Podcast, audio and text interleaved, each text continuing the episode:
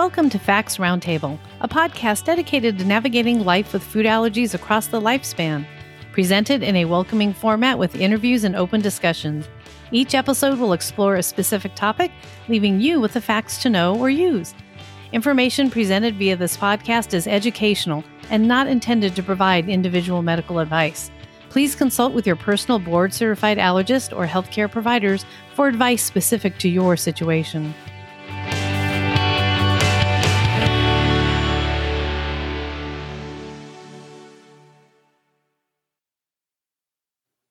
Hi, everyone. I'm Caroline Moassessi, and I am your host for the Fact Roundtable podcast. I am a food allergy parent, advocate, and the founder of the Grateful Foodie blog, and I am FACT's Vice President of Community Relations. Before we start today's very interesting conversation, I just want to pause for just a moment to say thank you to DBV Technologies for being a very kind sponsor of Facts Roundtable podcast. Please note that today's guest was not sponsored by DBV or compensated in any way by the sponsor to participate in this specific podcast.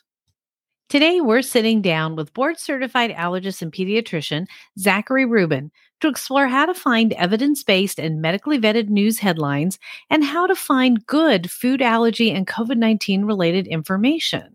Dr. Rubin appears regularly on local TV and media in the Chicago area and will share tips on how to use the internet to stay in the know while working with your doctor to make the best choices for you and your family. Welcome, Dr. Rubin. We are absolutely honored and delighted to have you on Facts Roundtable podcast. I have been waiting all day for this interview. Oh, thank you so much for having me. I think we're going to have a fantastic conversation. You are a double board certified doctor. But before we kick off today's conversation, can you explain to listeners what that means and if you can share your background? Absolutely. So, what that actually means is, is in order to become an allergist immunologist, you have to be initially board certified in either pediatrics or internal medicine. So, when you graduate medical school, you go into a residency program where you get three to four years of training in one of those fields or, or both of them. And you have to sit for an exam that is proctored by a specific board. So for me, it was the American Board of Pediatrics to say that I am competent to take care of pediatric patients. Then you go on to fellowship and do two to three years of additional training, and then sit for another board exam through the American Board of Allergy and Immunology. So I've passed both of those exams which allows me to practice both pediatrics, allergy, and clinical immunology. Allergy is a field that's interesting because it's one of the few in medicine where you can take care of all age groups despite what your initial board certification is. So while I primarily take care of children, I have the ability to take care of adults as well. I actually recently finished my fellowship training at Washington University in St. Louis, June of 2020 and move back to the town that I grew up in and now work in a private practice in DuPage County, Illinois for the past year during this pandemic. And it's been truly a joy to be able to take care of families who have basically grown up with me. It's been a lot of fun. I personally follow you on Twitter, and you are very vocal about misinformation and disinformation regarding food allergies and especially COVID. I have also watched several of your commentaries shown on local Chicago media. What has sparked your passion for sharing this really good vetted information? So, it's actually been a long road in the making. So, growing up, my dad's a general pediatrician. And when I was in high school, I was very interested in going to medicine. And we created a mini medical school for high school students and taught high schoolers what it takes to get into medicine and learn about the field through didactics and hands-on activities. So I was always kind of programmed for education in, in my mindset. And that aligns with being a physician because the word doctor in Latin means to teach. And so I've always felt that a good physician is one that's able to teach and impart knowledge to empower patients to be able to lead healthy lifestyles. The past four to five years have been really challenging for us because there has been a takedown in trusted media a lot has been thrown around in terms of these ideas of fake news and a lot of misinformation that has spread through social media platforms. And as the pandemic hit, when I moved from St. Louis to Illinois, I noticed that there was a lot of misinformation spreading around Twitter, which is what I originally joined. And in particular, there was one individual who I had met through the platform whose daughter had a recent diagnosis of food allergy and was quite scared and had heard all of these scary things about what was going on. And I decided to reach out to that individual and have a conversation with them. And that really sparked my interest in trying to educate the public through social media, also to build connections, because when you are having to be socially distant and the conferences were becoming virtual, it's hard to meet new people. And I thought that working through Twitter initially and now doing a lot on TikTok, I have met a lot of people through those platforms. And it's given me the opportunity to inform the public about areas that are difficult to understand and fraught with misinformation, such as food allergy. But the pandemic, as well, is fraught with a lot of issues regarding misinformed beliefs and it's uh, been politicized. And so I'm trying to do my part to educate the public so we can get past the pandemic and then work more towards helping the food allergy community. So now you mentioned TikTok. So when you say TikTok, I have visions of dances. Are you dancing on there? Can you go into a little more information on how you're using TikTok? I love that you're using TikTok and you're using these different platforms to reach out to the broader community.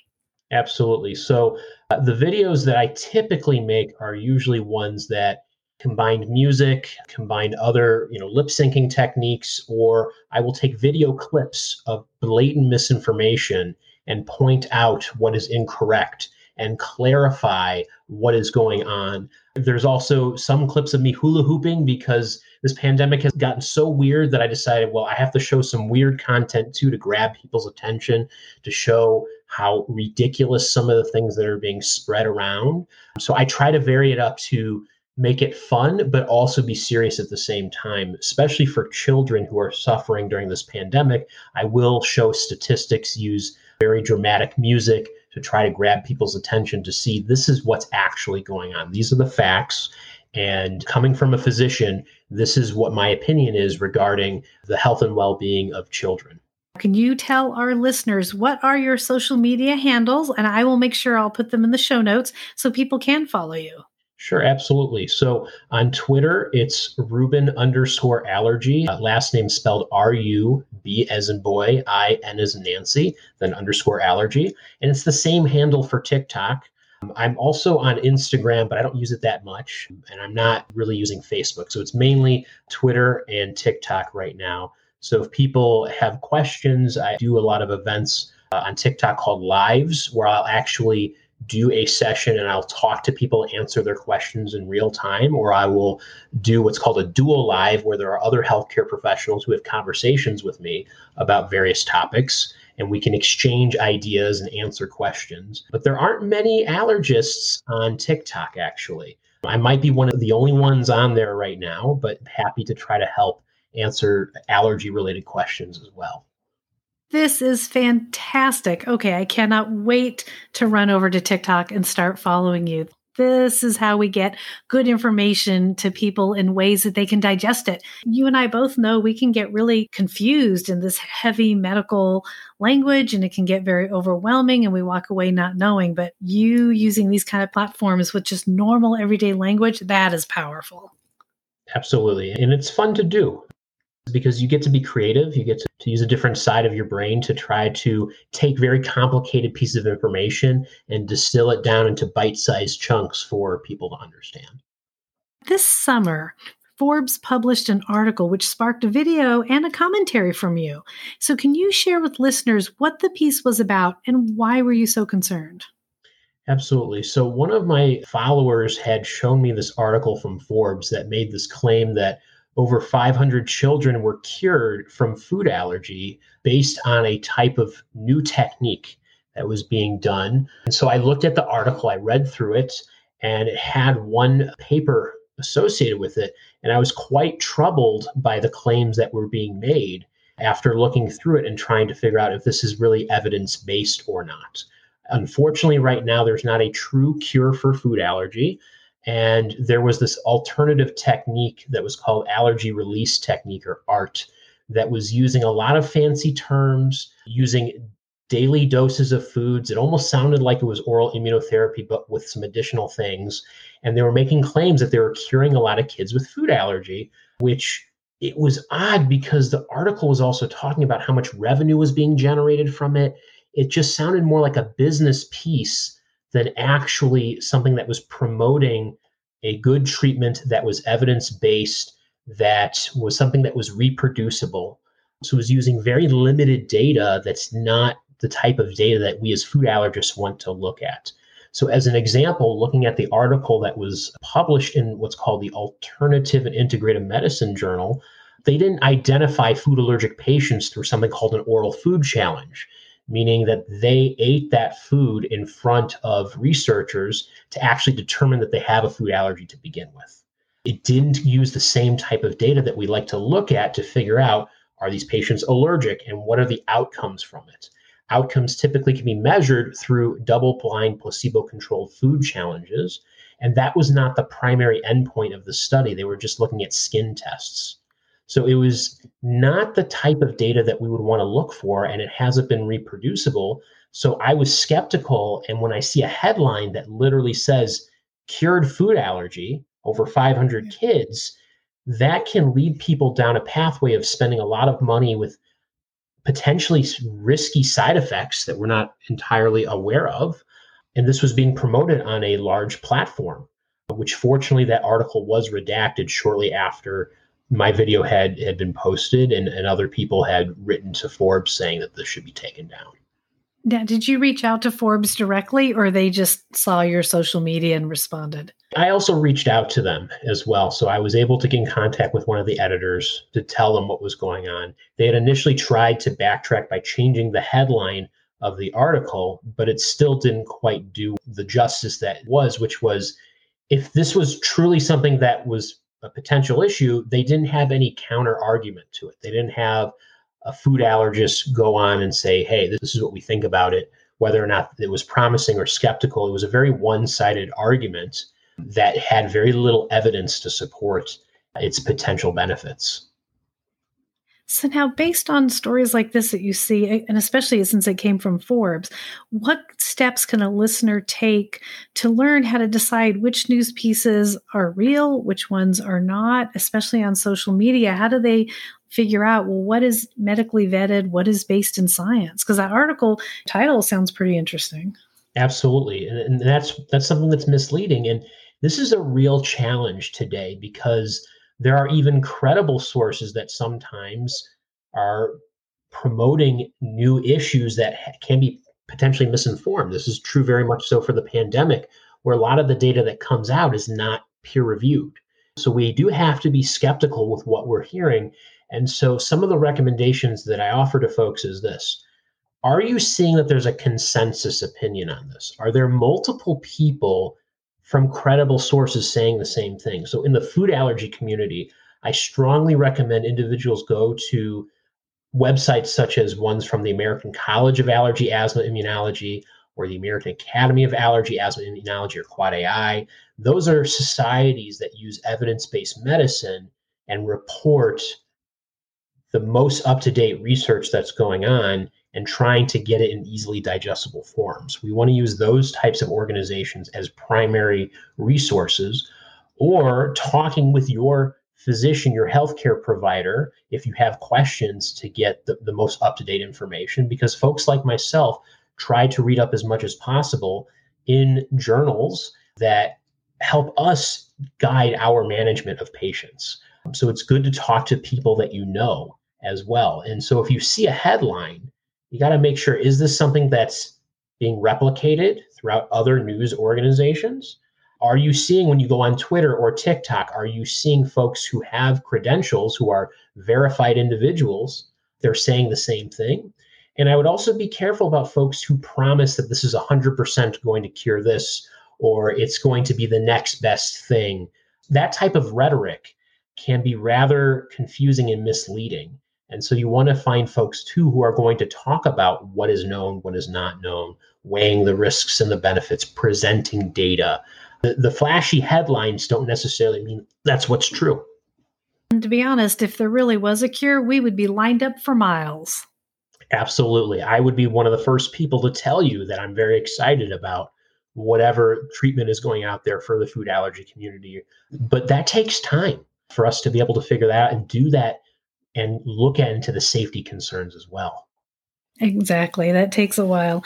Staying on this topic, can you explain what is evidence based data and then how is that data actually deemed evidence based? We often see information shared on the internet from people with the title of doctor, which that makes things a little confusing because I know a PhD can be referred to as a doctor. So, can you also help us understand who can use that title of doctor and even how can someone vet that they really are a doctor? Absolutely. So, it's not that hard for folks to actually find the person's name and the social media handle and look them up and see do they have a phd which is a which is a doctor but one that does a lot of research? Or are they mds or dos those are medical physicians as examples. But there are alternative health providers such as chiropractors or naturopathic doctors who also use that term as well but they're not based in the traditional scientific method. So when we talk about evidence based medicine, that is an umbrella term to look at what is the research in the literature that is out there to critically evaluate a clinical question. So if I'm trying to figure out what are the potential risks and benefits of doing something like oral immunotherapy, I will then go into the literature and see what type of research, what type of studies have been done. And I try to understand hey, is this a randomized controlled trial, which is one of the highest levels of evidence towards something? Or is this a case study where it's looking at one or two people to look at outcomes? Um, there is there is a whole methodology of figuring out is this study valid and is it generalizable to the population that you're trying to help? And unfortunately, with this pandemic, a lot of research right now is not immediately peer reviewed which is what the normal scientific process is, where multiple experts in the field will look at that paper, look at that journal article and say, "Hey, is this is this scientifically sound? Is this valid? Will this contribute to the general body of knowledge?" And multiple people looking at that to come to a consensus to say we accept this into our journal. A lot of this is getting churned out quickly because we are in such dire straits with what's going on in the pandemic. So that's where a lot of confusion lies with the pandemic. We're not seeing that as much with other healthcare issues in terms of like food allergy, for example, but it takes time for that data to accumulate to figure out questions such as Does something during pregnancy increase the risk of developing food allergy, as an example? That takes a long time to figure out those questions, to do those studies carefully. And so we have to look into that literature very carefully and then communicate that to the general public in a way that's easily understandable and not misconstrued. Thank you for bringing that clarity. That is just fantastic. So now you did mention Quad AI and the college a little earlier regarding finding some good vetted food allergy information. Do you have any tips in general for resources again, maybe if there are a few more for food allergy, but then also for COVID. So, how can our listeners really zero in on some good COVID information? Absolutely. So, from the food allergy side, there's various organizations such as yourself, FACT, that have a lot of good resources on your website that I actually use for my patients on a regular basis. So, there are, are organizations, uh, charitable foundations that try to help the public as well. There are a lot of groups out there online, like on Facebook, of parents who come together to talk about food allergies. Those are communities that can be helpful, but I would caution people and say you want to find the one that fits you best.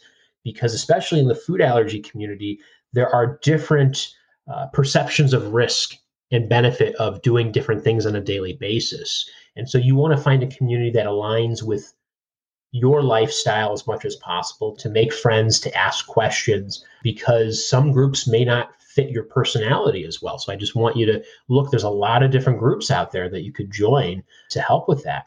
When it comes to the pandemic, I still believe that the CDC, FDA, and the WHO are primary places to go to to get information, to start from there.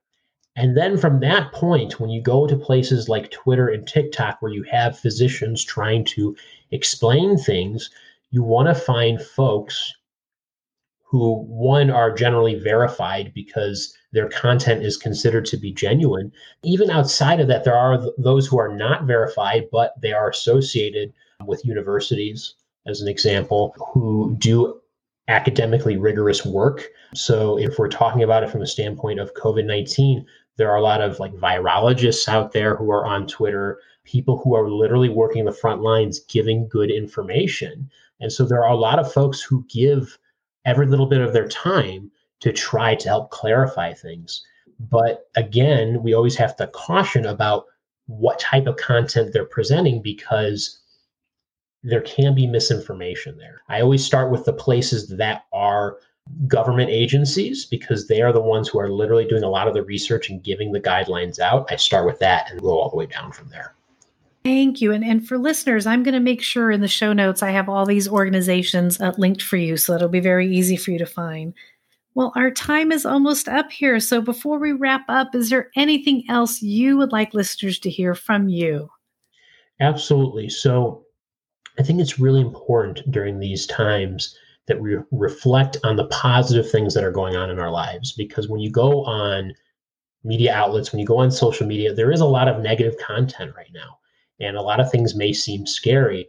But at the end of the day, if we are working towards the better goal, which is to get past this pandemic, to live a safe, healthy, happy lifestyle, we have to work through this together and try to bring down the, the barriers that are going on right now. So uh, there are good communities out there on social media. You can find and make a lot of connections. Don't be afraid to ask healthcare providers questions. They're more than happy to answer those for you when they can so that you can have some clarity in your life.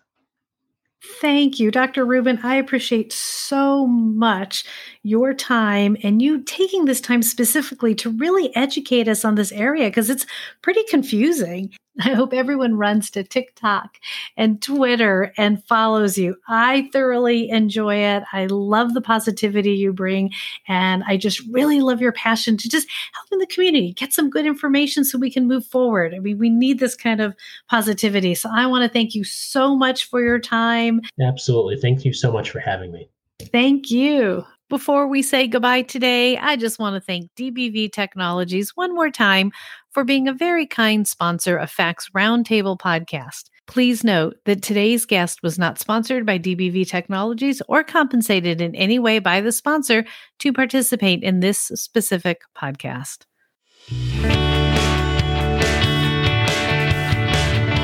Thank you for listening to Facts Roundtable podcast. Stay tuned for future episodes coming soon please subscribe, leave a review, and listen to our podcast on Pandora, Apple Podcasts, Spotify, Google Podcasts, iHeartRadio, and Stitcher. Have a great day and always be kind to one another.